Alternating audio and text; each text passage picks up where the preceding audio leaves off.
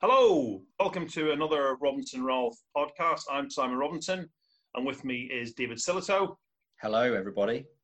and uh, Samuel Higgins. Hello. So, uh, thanks for joining us for uh, another one of these uh, podcasts.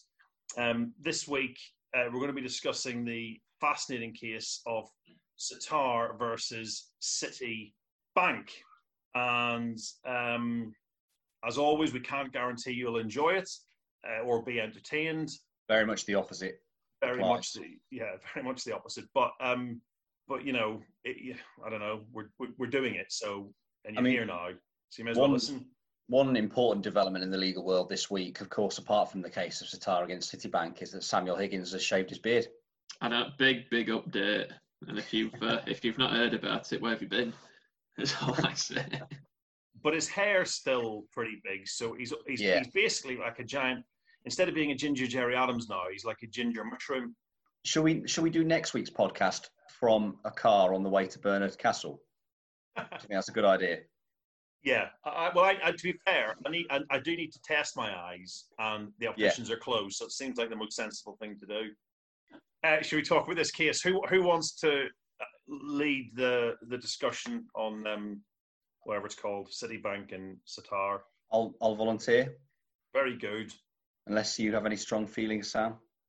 Oh, well, I was. I. I I would like to volunteer as well, but then the question becomes how do we resolve who's going to do it? We can each do a word alternately. Oh well, in that case, you go right ahead then. Okay, all right. um, so this is um, the case of Sattar, S-A-T-T-A-R against Citibank. Um, and it was a Court of Appeal decision, so relatively rare in the employment sphere that a, uh, a case will actually go um, that high. Uh, I'm surprised this one did, to be honest, because it's um, about the fairly mundane topic of disciplinary action and investigations. Um, and it's in fact that very mundanity that's led us to talk about it on the podcast because, um, I mean, let's face it, that's what we excel at. We're stretching people's understanding of the word mundane. to terribly boring. Um, so, Mr. Sattar was a senior employee at Citibank, uh, which is um, a bank, uh, and I think they're based probably in a city. Um, Brilliant. he was arrested by HMRC uh, on suspicion of tax fraud. Just Um, pausing pausing there, Dave. Now we do love abbreviations. Yeah, If you could just confirm, yeah. just so uh, It's Her Majesty's Revenue and Customs. That's HMRC. There's no A in the abbreviation for the and. Yeah. The full name is Her Majesty's Revenue and Customs. But you Um, you shortened it to HMRC just to save time. Just to say, yeah, save time. Yeah. Um, and uh, I have succeeded in that, I think, but made sure that everybody is clear at the same time. Um, I didn't know you could be arrested by HMRC. No. I mean, what do they do? Come and just talk to you about tax and bore you until you submit to go with them in their van. But do HMRC what they've got? What HMR police op- HMRC police officers? Well, that's what I was just going to ask. You know, do they have like you know their own caps and their flashing lights and the, you know other gadgets? Yeah. Well, I like I like to think actually that you have the normal police and you have the HMRC police, and they're actually much better equipped, and they'll they'll turn up, they'll smash down your your your house, um, with and their briefcases. yeah, heavily armed, and take you take you away. Yeah. So his employer, bearing in mind they're a bank, thought, hmm, perhaps we better investigate this. It's not ideal, is it really, for a bank employee to be uh, arrested on suspicion of, of fraud? Um, so he was uh, he was not told apparently who was conducting the investigation, and the only guidance he got was a copy of the staff handbook. Fair enough, you might think.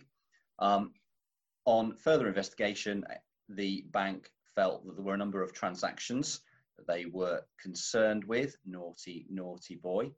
Um, and then before the investigation had concluded, uh, they suspended him and invited him to attend a formal disciplinary hearing. Um, they became aware that he had a brain tumour. They postponed the hearing uh, and asked him to go to occupational health. He said no. Sounds like a very cooperative and straightforward employee, doesn't he? Um, bank made various adjustments to the hearing, um, including reducing the number of tra- concerning transactions being reviewed and conducting the hearing in writing. Uh, and then they dismissed him, having considered his written submissions. He appealed. He was given the opportunity to submit further evidence and make further submissions. The bank upheld the appeal. So he brought claims of unfair dismissal and disability discrimination. And he said in particular that the fact that disciplinary action um, had been decided on before the investigation was complete, um, uh, by, by which I mean disciplinary action in, by the way of inviting him to a disciplinary hearing, not the sanction itself.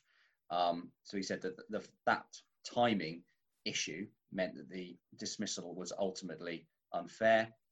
He lost at tribunal. Um, he lost at employment appeal tribunal, um, but he's a very persistent guy on top of being very straightforward and honest. Um, so he appealed to the Court of Appeal. Um, they dismissed his appeal, so 3 0 to Citibank they said the Court of Appeal said it was reasonable to suspend him before the investigation had been completed and to make a decision at that time to invite him to a disciplinary hearing. That doesn't make the decision, the ultimate dismissal, unreasonable, um, provided that he's had the opportunity to engage with the material that formed the basis of the allegations against him. There's no need for a formal investigatory hearing. Um, and uh, if there was any issue with the dismissal process, then that was capable of being rectified on appeal. So you'll often see um, claimants arguing in unfair dismissal cases points such as the hearing was conducted too quickly or um, you know, I wasn't given enough time before the disciplinary hearing to consider the evidence. Um, the issue for me in those situations is always, well, um, okay, that might not be completely ideal process, but does it ultimately render the dismissal unfair?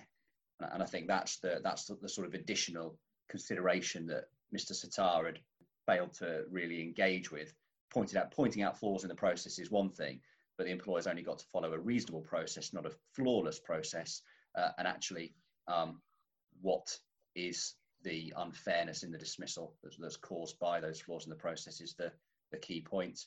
But uh, Mr. Sattar lost three times. Bad luck. Um, and presumably, people will have you know learned something from that. Um, I like the It's doubtful, but yeah, it's possible. Well, I've, I've learned yeah. I've learned how you, can, how you can slide footballing analogies into case descriptions. I mean, the, the, if we can just go back to the three 0 to Citibank, I thought that really encapsulated the, you know, yeah. the overarching feel about this. this and, and I do, I do, um, I did hear that as the Court of Appeal judges announced their verdict, Citibank lawyers stood up and charged 3 0 to City, 3 0 to City. Do you know what would have been even better? what would have been even better um, for the Partridge fans? Um, I mean, I'd love to see this in tribunal one day, the uh, victorious party just going, back of the nets. that would that would be brilliant. In fact, I'm definitely going to do that the next time in tribunal, e- even if it's just a case management hearing. Yeah. Get some directions. Uh, when when's that? When a witness statement to be exchanged by, Mom? Fifteenth of June. Back of the net. I think it's probably best not to do it if you lose, though, at a hearing. Yeah, yeah, true. Yeah, true. celebrating. It's not good. But I suppose you, I suppose at that point you might confuse the panel, and they might think, "Hang on, he seems pretty. Did he win? We didn't think he did, but we just write down yeah, Mr. Silvertoe seems to have won somehow. Yeah. No, then like you've mind just, trick. Then, yeah, all yeah, yeah. To, then all you've got to do is infiltrate the um, the the processes of writing up the order. Well, no, but they'd forget, yeah. wouldn't they? They'd think we, we, he must have won, so we'll just write down he's won and then work yeah. the reasons out afterwards. I mean, I'm not saying it's foolproof. it's worth a go, though. I mean, at that point, you've got nothing to lose, have you? I suppose I suppose the only downside is your client sees you celebrating and running out and thinks, "Why is he cheering for the other side?" Ah, he yeah. wasn't rubbish. He deliberately threw it. Well, you he... could just come out with that infamous saying, "It's all part of the plan," with everyone's hand movements, as if that's supposed to make somebody feel better. As he's running out of the room, it's all part of the plan. What we've lost, it's all part of the plan. I, Dave Sillito, move in mysterious ways, and then do some Yeah. kind of robot dance and moonwalk out. It reminds me of a barrister who I knew, and I bumped into him in Birmingham Tribunal many years ago. And uh, I was talking to him about the case that he had on and, and the case that, that I had on. And he said, "Oh yeah, so I'm gonna, you know, I'm probably gonna throw the tribunal a few bones with the on these issues."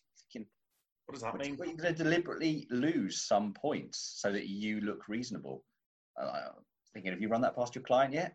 Sounds like a very throw the odd. tribunal a few bones, like they care. Like the tri- That's bizarre. Yeah, yeah. I've never thought of doing that ever. they were more concerned with um, looking reasonable and in the eyes of the tribunal than necessarily representing their client's interests in full, which I thought was slightly slightly odd. Um, I hope you ended the conversation by robot dancing and moonwalking away from him. Yeah, and, and then I said back of the net, and he went, "Did he just win?" Yeah. Oh. Smell my cheese. Yeah. Right, okay. So, Oh, um, is there anything else uh, we need to add or discuss, No. or are we done? we're just No, uh, thanks, obviously all- thankfully, I think we've come to the end. Yeah, I mean, I'm just, but basically, I'm not going to sleep all week just in case, whilst I'm asleep, the government introduced the new um, guidance on how the CJRS is going to apply from August. Yeah, that's it. Is going to be Don't want to miss a thing. no, like Aerosmith. Yeah, yeah. So um, Great I don't song, think I, I don't think I don't want to miss a thing though was about um, uh, Steven Tyler not sleeping in case new guidance around the CJRS was introduced, or I, I could be wrong. You don't like that song, do you, Sam? I'm sure I've heard you say you don't like it. No, it's not. No, it's not so much the song. I don't. Um, I've got a problem with. It's more the film. It's just Armageddon? outrageous. No, I've never seen that film. It's a great film. it's Mike- outrageous. In what way? Send a load of drillers up to an asteroid.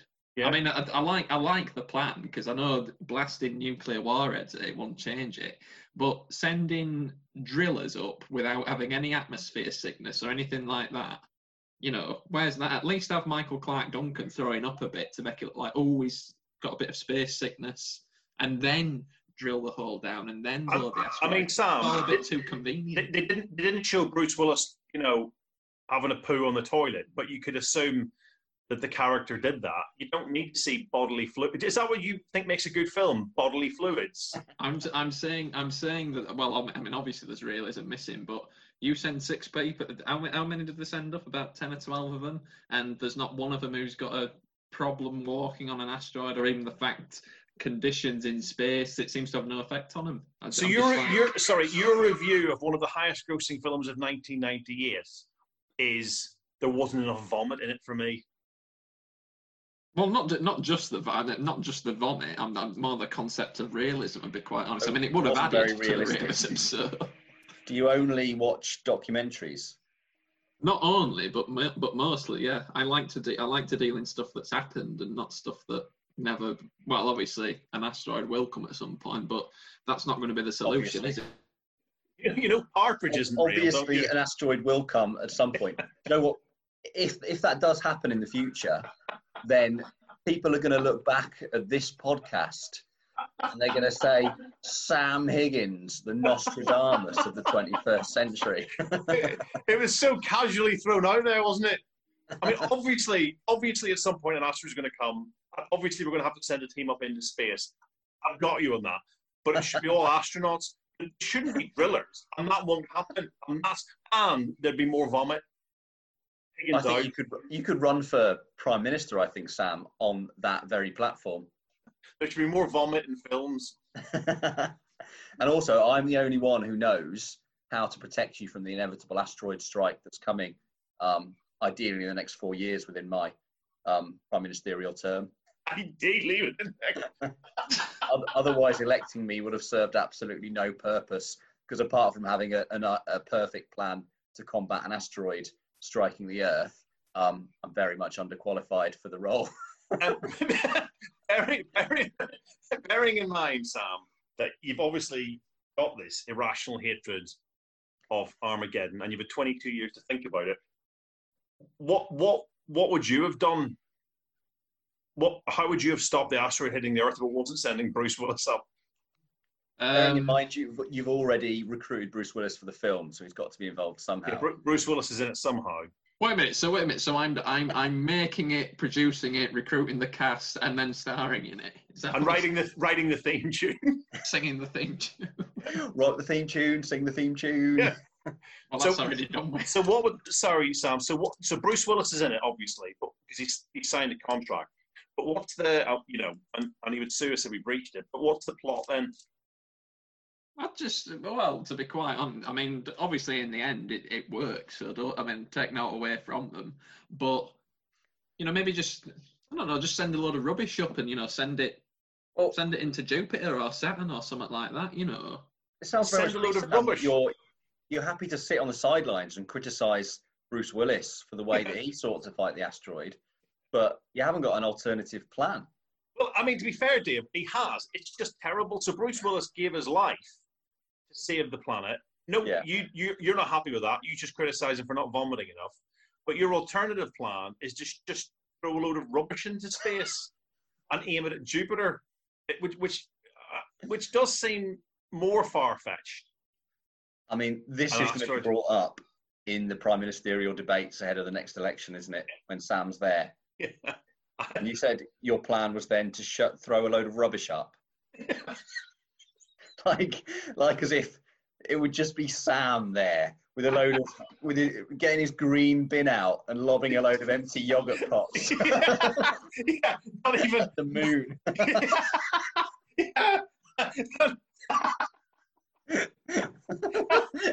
which, which, in, which, to be fair, does sound like a brilliant film that I, I would pay to watch. I don't know. Did you get two hours out of it? I reckon we could get definitely two hours out of that. Well, And would there, be, would there be a training montage, first of all, of Sam Yeah. throwing smaller things at the moon? Yeah, and obviously he'd have to wash the yogurt pots before he puts them in the recycling bin. So Yeah. you know that could be a part of it. right. He's just texted to say he can't get back in. all right. Should we? Just We're end it there. a goodbye bit, aren't we? Yeah. Well, Sam, Sam's uh, gone. Um. So We've still got his- an image of his face there, haven't we? Yeah. Frozen in time, which is lovely. Yeah, staring at us. Um. So uh, we wish you and speed. Um. And we shall see you at the next one. Bye, everybody. Bye bye bye bye.